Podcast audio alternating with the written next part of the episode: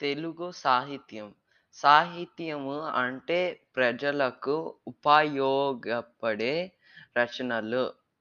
మన తెలుగు సాతి సాహిత్యానికి వేల సంవత్సరాల చరిత్ర ఉంది.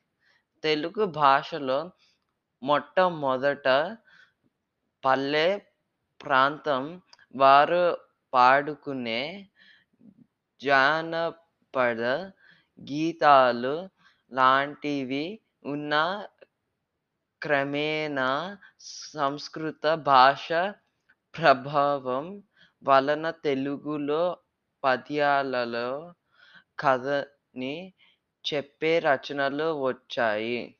తెలుగు భాషలో ఎన్నో అద్భుతమైన పద్య రచనలు ఉన్నాయి.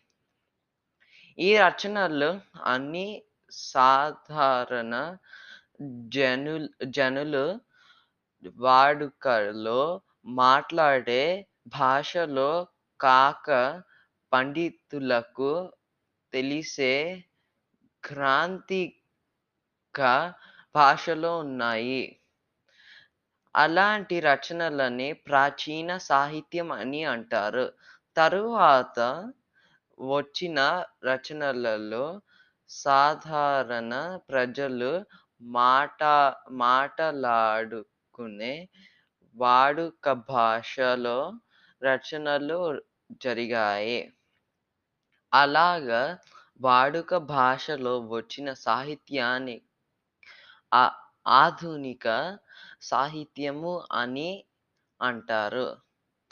ప్రాచీన సాహిత్యంలో మొదటి రచన చేసిన కవి నన్నయ.